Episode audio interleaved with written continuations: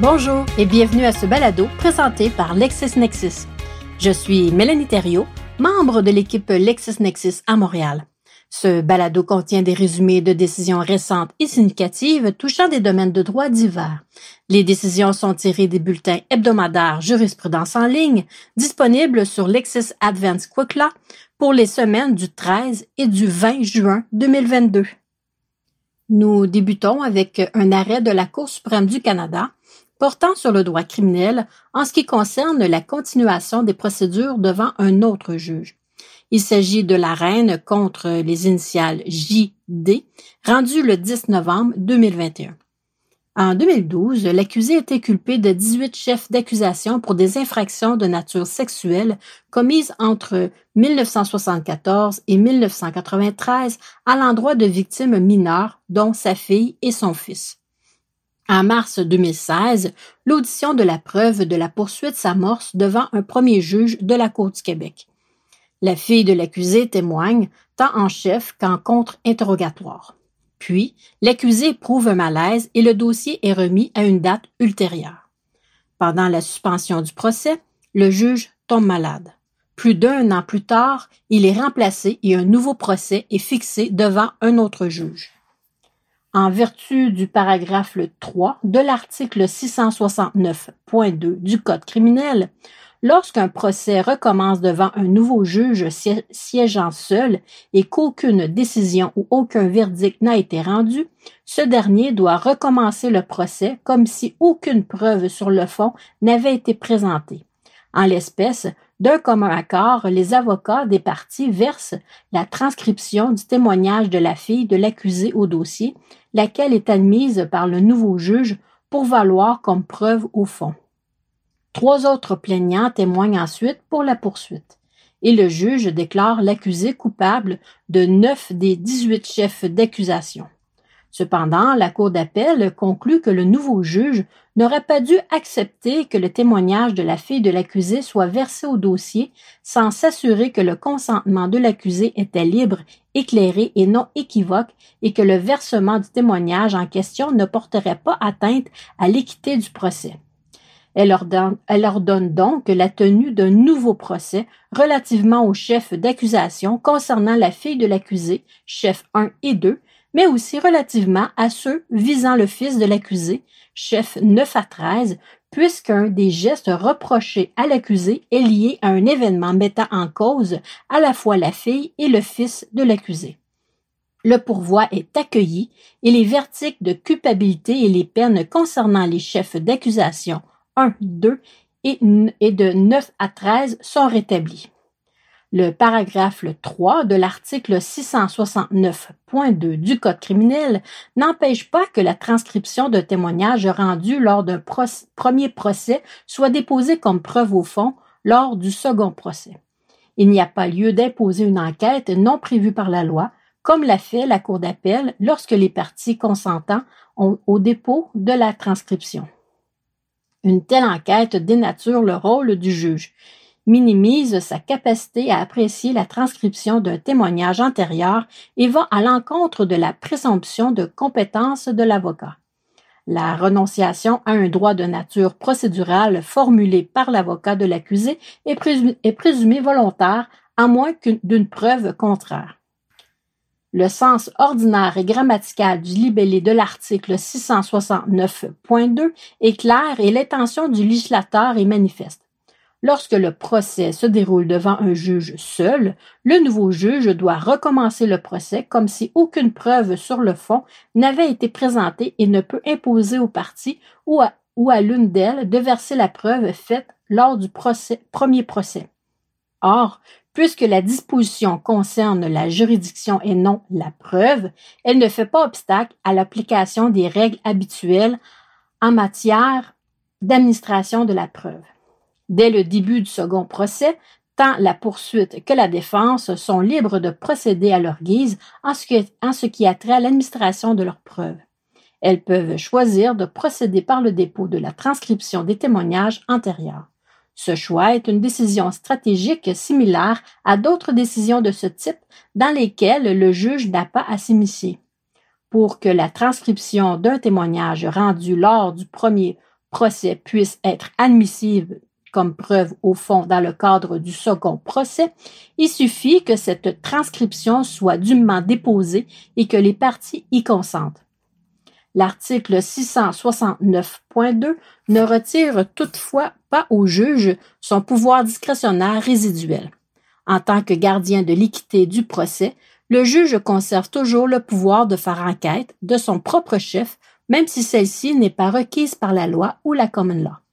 Lorsque certains indices portent à croire que le consentement de l'accusé pourrait être vicié, le tribunal devrait user de sa discrétion résiduelle et investiguer davantage afin de s'assurer que le consentement de l'accusé à la procédure est libre et éclairé. L'article 669.2 ne retire pas au juge le pouvoir de refuser le dépôt d'une transcription s'il est d'avis que son effet préjudicial minerait l'équité du procès. S'il constate qu'une atteinte à l'équité du procès, il doit intervenir. En l'espèce, le nouveau juge n'a pas unilatéralement imposé aux parties de verser les transcriptions du premier procès. La transcription du témoignage de la fille de l'accusé a été dûment déposée au dossier et les parties y ont consenti. Il n'y avait aucun indice qui aurait pu mener le nouveau juge à remettre en question le consentement de l'accusé. Le second procès de l'accusé était donc équitable. Le prochain jugement traitera sur la responsabilité civile. Il s'agit de location Jean Miller contre Comité des citoyens pour la sauvegarde de notre qualité de vie, Val-David, rendu le 3 avril 2022 par les juges Dutil, Haley et Baudouin de la Cour d'appel du Québec. Les présents pourvois visent un jugement qui accueille partiellement l'action collective de Comité des citoyens pour la sauvegarde de notre qualité de vie, Val-David. Cette action collective est dirigée, d'une part, contre le propriétaire d'une sablière et d'autre part contre l'exploitante et son administrateur, respectivement Location Jean Miller et Miller. L'action est également dirigée contre une société envers laquelle les actifs de l'exploitante ont été subséquemment transférés, Excavation Miller, elle aussi détenue entièrement par Miller. La responsabilité des appelants relative aux inconvénients anormaux et excessifs subis par des citoyens résidant à proximité de la sablière Bouchard à Val-David est au cœur du présent litige. Appel rejeté. Les appelants demandent à la Cour de réévaluer la preuve et de conclure autrement que le juge d'instance. Or, ce n'est pas le rôle d'une cour d'appel de refaire le procès ni de remettre en question le poids attribué par le juge aux divers éléments de preuve et encore moins de substituer son opinion à la sienne en ce qui concerne la crédibilité des témoins. Les appelants contestent en réalité le résultat auquel le juge en est arrivé à la fin de son exercice contextuel pour conclure que les inconvénients subis étaient anormaux et que la circulation des camions en était la cause. Il ne s'agit pas d'une question de droit. La preuve dont disposait le juge était amplement suffisante pour lui permettre de conclure comme il l'a fait. En ce qui concerne les dommages, la Cour ne peut intervenir simplement parce qu'elle aurait pu octroyer un montant autre que celui fixé par le juge. En ce qui concerne le partage de responsabilités, tant Bouchard que les autres appelants ont commis des fautes extracontractuelles ayant causé un même préjudice. Il n'y a là aucune erreur révisable par la Cour.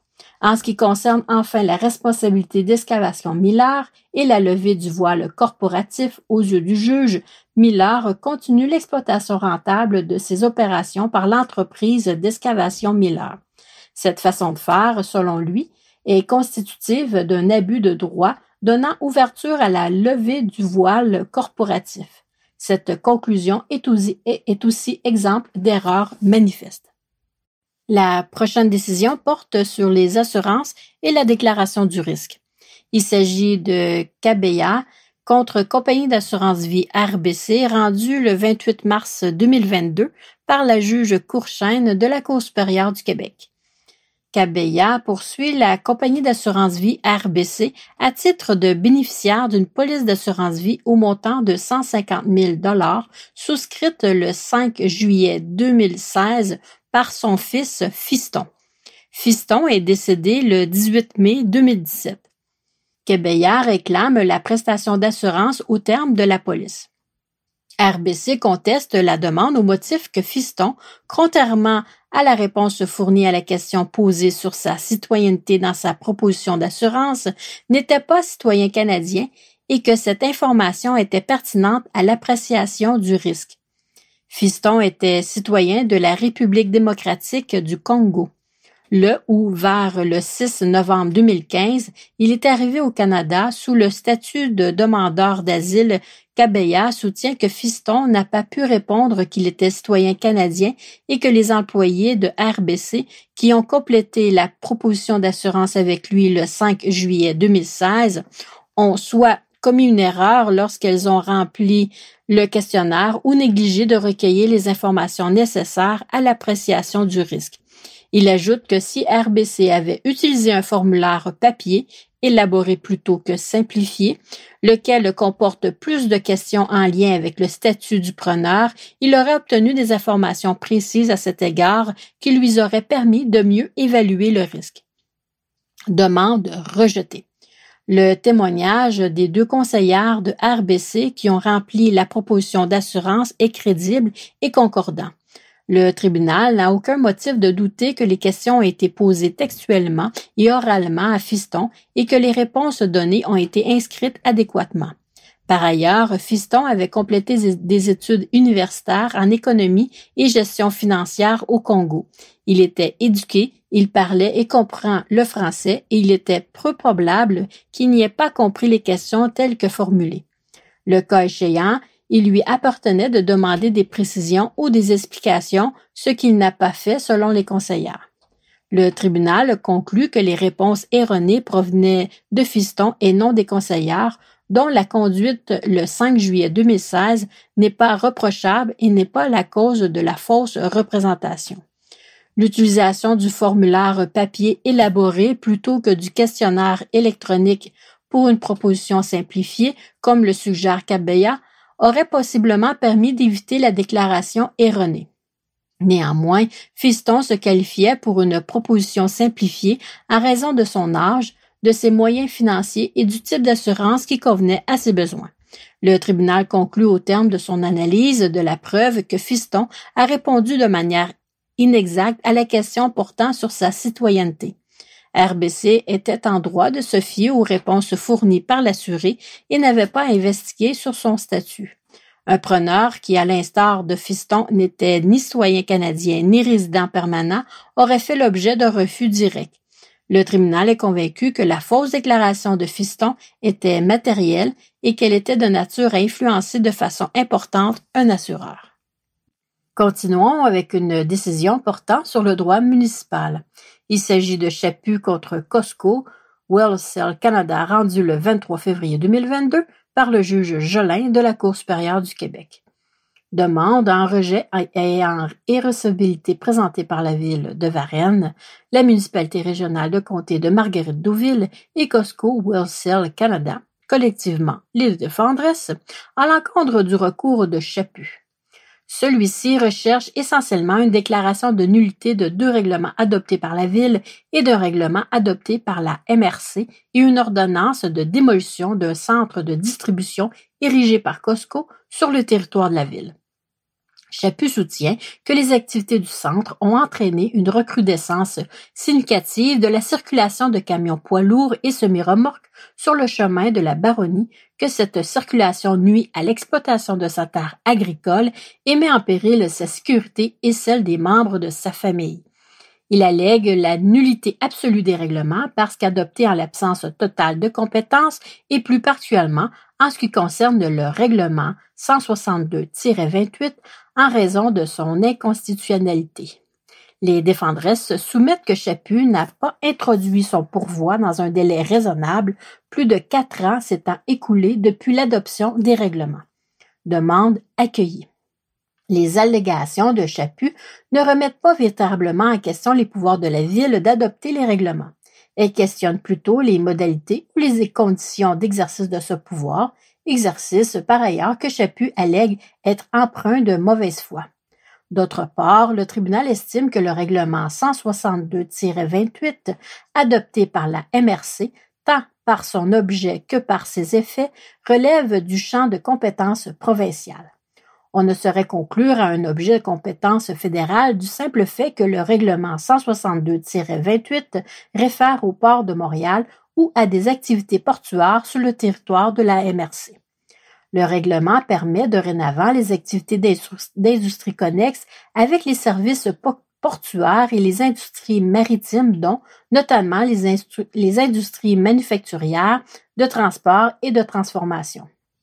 Le tribunal peine à concevoir, comme le prétend Chaput, comment le développement d'un pôle logistique puisse participer de la compétence exclusive du Parlement en matière de propriété fédérale, de navigation et de transport maritime interprovincial et international.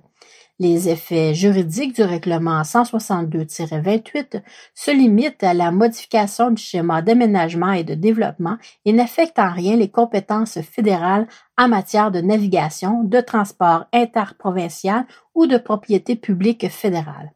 Par ailleurs, Chaput n'offre aucune explication raisonnable pour justifier un délai de plus de quatre ans suivant l'adoption des règlements pour introduire le pourvoi. Ce délai est d'autant plus déraisonnable lorsqu'on considère les conséquences du remède recherché par Chaput, soit la cessation ou la modulation des activités d'un centre de distribution construit au coût de plus de 100 millions de dollars. De plus, comme l'allègue le Chaput, d'autres transactions majeures ont été conclues à la suite de l'adoption des règlements. Les délais attribuables à l'état d'urgence sanitaire résultant de la pandémie de la COVID-19 ne peuvent servir de justification. L'urgence sanitaire est déclarée en mars 2020, soit plus de trois ans et demi après l'adoption des règlements. Chaput n'élabore pas non plus sur les démarches effectuées ou les obstacles rencontrés dans l'obtention de copies des règlements dont il demande aujourd'hui la nullité. La construction du centre débute en outre à l'été 2017 et son exploitation en janvier 2019, et ce, à un jet de pierre de la résidence de Chaput. Nous enchaînons avec un jugement traitant sur les programmes d'aide juridique. Il s'agit de Perrault contre Brassard, rendu le 29 mars 2022 par le juge Edwards de la Cour supérieure du Québec. Perrault demande à la Cour d'émettre une ordonnance enjoignant un avocat de la représenter dans deux dossiers. Perrault poursuit ses anciens locataires, Geneviève et Stéphane Brassard, après que son recours contre eux devant le tribunal administratif du logement ait été rejeté, faute de compétences.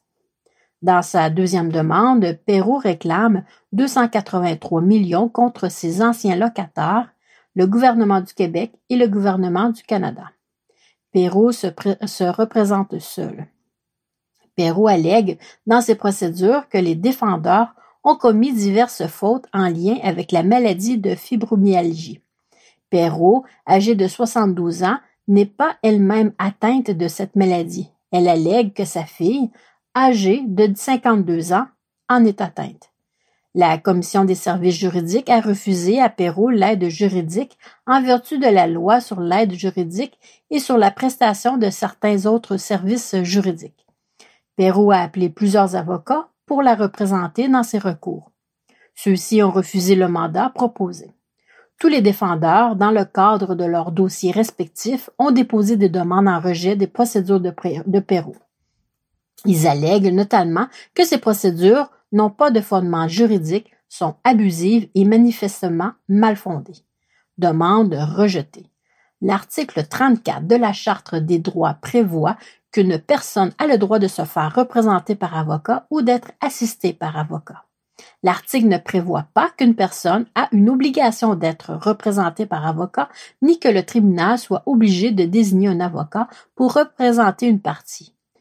Plutôt pourvu qu'un avocat accepte de représenter une partie, l'article 34 garantit que le tribunal ne peut l'empêcher d'être représenté par avocat. Cet article ne permet pas à Perrault d'obliger un avocat à le représenter, en particulier contre le gré de cet avocat. L'interprétation proposée par Perrault de l'article 34 est donc mal fondée en fait et en droit. La loi sur l'aide juridique et sur la prestation de certains autres services juridiques accorde une large discrétion à la Commission pour refuser l'aide juridique pour un recours civil. En matière civile, la loi sur l'aide juridique couvre principalement des services de défense et non de demande. Perrault n'a pas demandé la révision du refus d'aide juridique de la part de la Commission des services juridiques comme elle en avait le droit de le faire. Les demandes de Perrault ne satisfont à aucune des conditions requises pour permettre l'émission d'une injonction interlocutoire provisoire ou une ordonnance de sauvegarde. Le tribunal est d'avis qu'il ne serait ni fondé en droit ni approprié suivant les faits d'émettre l'ordonnance recherchée. La dernière décision que nous aborderons cette semaine porte sur les technologies de l'information. Il s'agit de Banque nationale du Canada contre B2T Affaires Plus Technologies rendu le 29 mars 2022 par le juge Castillo de la Cour supérieure du Québec. B2T Affaires Plus Technologies réclame de la Banque nationale du Canada le paiement d'une pénalité de 5 millions de dollars prévue au contrat liant les parties. Au terme d'une convention signée en 2009, B2T s'est engagé à octroyer à la banque, en contrepartie du paiement des frais d'acquisition, une licence personnelle pour l'utilisation de progiciels qu'elle a développés au fil des ans au bénéfice de la banque, de même qu'une licence pour la modification et l'utilisation des codes sources dédiés progiciels. Dans le but de protéger la propriété intellectuelle de B2T sur ces progiciels, la banque s'est engagée pour une période de sept ans et moyennant une pénalité de 5 millions de dollars à ne pas confier à une firme concurrente le soutien, la modification ou la gestion des codes sources des progiciels ou tout autre mode d'utilisation permettant l'accès à ceux-ci. À la date prévue pour l'octroi de la licence, le 31 octobre 2011, B2T a refusé de signer un accord de licence au motif que la banque aurait contrevenu à son engagement. Le 14 novembre 2011, la banque a obtenu une ordonnance de sauvegarde confirmant l'octroi d'une licence pour l'utilisation des progiciels ainsi qu'une licence pour la modification et l'utilisation des codes sources. Cependant, comme la banque n'utilise plus les progiciels depuis plusieurs années, elle ne requiert plus l'émission d'une ordonnance d'injonction permanente. Cependant, le tribunal doit déterminer si B2T est en droit de réclamer la pénalité de 5 millions convenue à la Convention. B2T affirme que la banque a contrevenu à la clause pénale en confiant par répartition à IBM, une firme concurrente, le soutien, la modification ou la gestion des codes sources de progiciels. Elle soutient que la banque a aussi permis à IBM d'utiliser les progiciels de façon à lui donner accès aux codes sources. La banque est d'avis que la clause pénale s'applique seulement à compter de la date de remise des codes sources, le 14 novembre 2011. Ainsi, pour la banque, les tâches confiées à un employé d'IBM au cours du mois d'octobre 2011 ne peuvent constituer un défaut au terme de la clause pénale qui n'est pas encore en vigueur à l'époque. La banque soutient par ailleurs que le soutien, la modification ou la gestion des codes sources des progiciels n'ont jamais été confiés à IBM puisque ces tâches étaient réservées à B2T pendant la durée de la convention. Finalement, la banque soutient que B2T n'a pas démontré qu'elle aurait commis une quelque faute que ce soit pouvant donner lieu à l'application de la clause pénale. Demande rejetée. La preuve ne permet pas de conclure que la banque était en possession de la totalité des codes sources des progiciels et qu'elle connaissait leur emplacement précis dans son environnement informatique avant l'expiration de la Convention le 31 octobre 2011 la clause pénale ne s'applique qu'à compter de la date d'octroi de la licence et la remise des codes sources.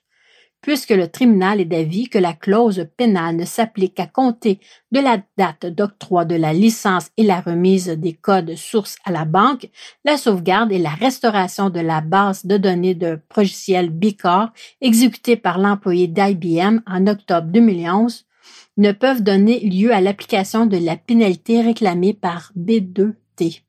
De plus, B2T ne s'est pas déchargé de son fardeau de démontrer par une preuve prépondérante que la banque aurait confié à IBM avant ou après l'expiration de la convention le soutien, la modification ou la gestion des codes sources, des progiciels ou tout autre mode d'utilisation permettant l'accès à ceux-ci. B2T n'a pas le droit à la pénalité de 5 millions de dollars. C'est déjà la fin de notre balado de résumé du Québec pour cette semaine. Vous pouvez également retrouver d'autres résumés de décisions dans notre bulletin jurisprudence en ligne de cette semaine sur Lexis Advance Quick notamment une décision relative au rapport collectif de travail, soit le procureur général du Québec contre avocats et notaires de l'État québécois, rendu le 14 avril 2022 par les juges d'Utile, Rancourt et Beaupré de la Cour d'appel du Québec, une décision portant sur les contrats et obligations, consultant C3PR contre Investissement La Montagne, rendu le 21 mars 2022 par le juge Perraudot de la Cour supérieure du Québec, ainsi qu'une décision portant sur le droit municipal, soit 119 390 Canada Inc. contre Ville de Châteauguay, rendu le 18 mars 2022 par le juge Jolin de la Cour supérieure du Québec. Nous vous remercions de votre écoute et nous vous souhaitons une bonne semaine. À bientôt!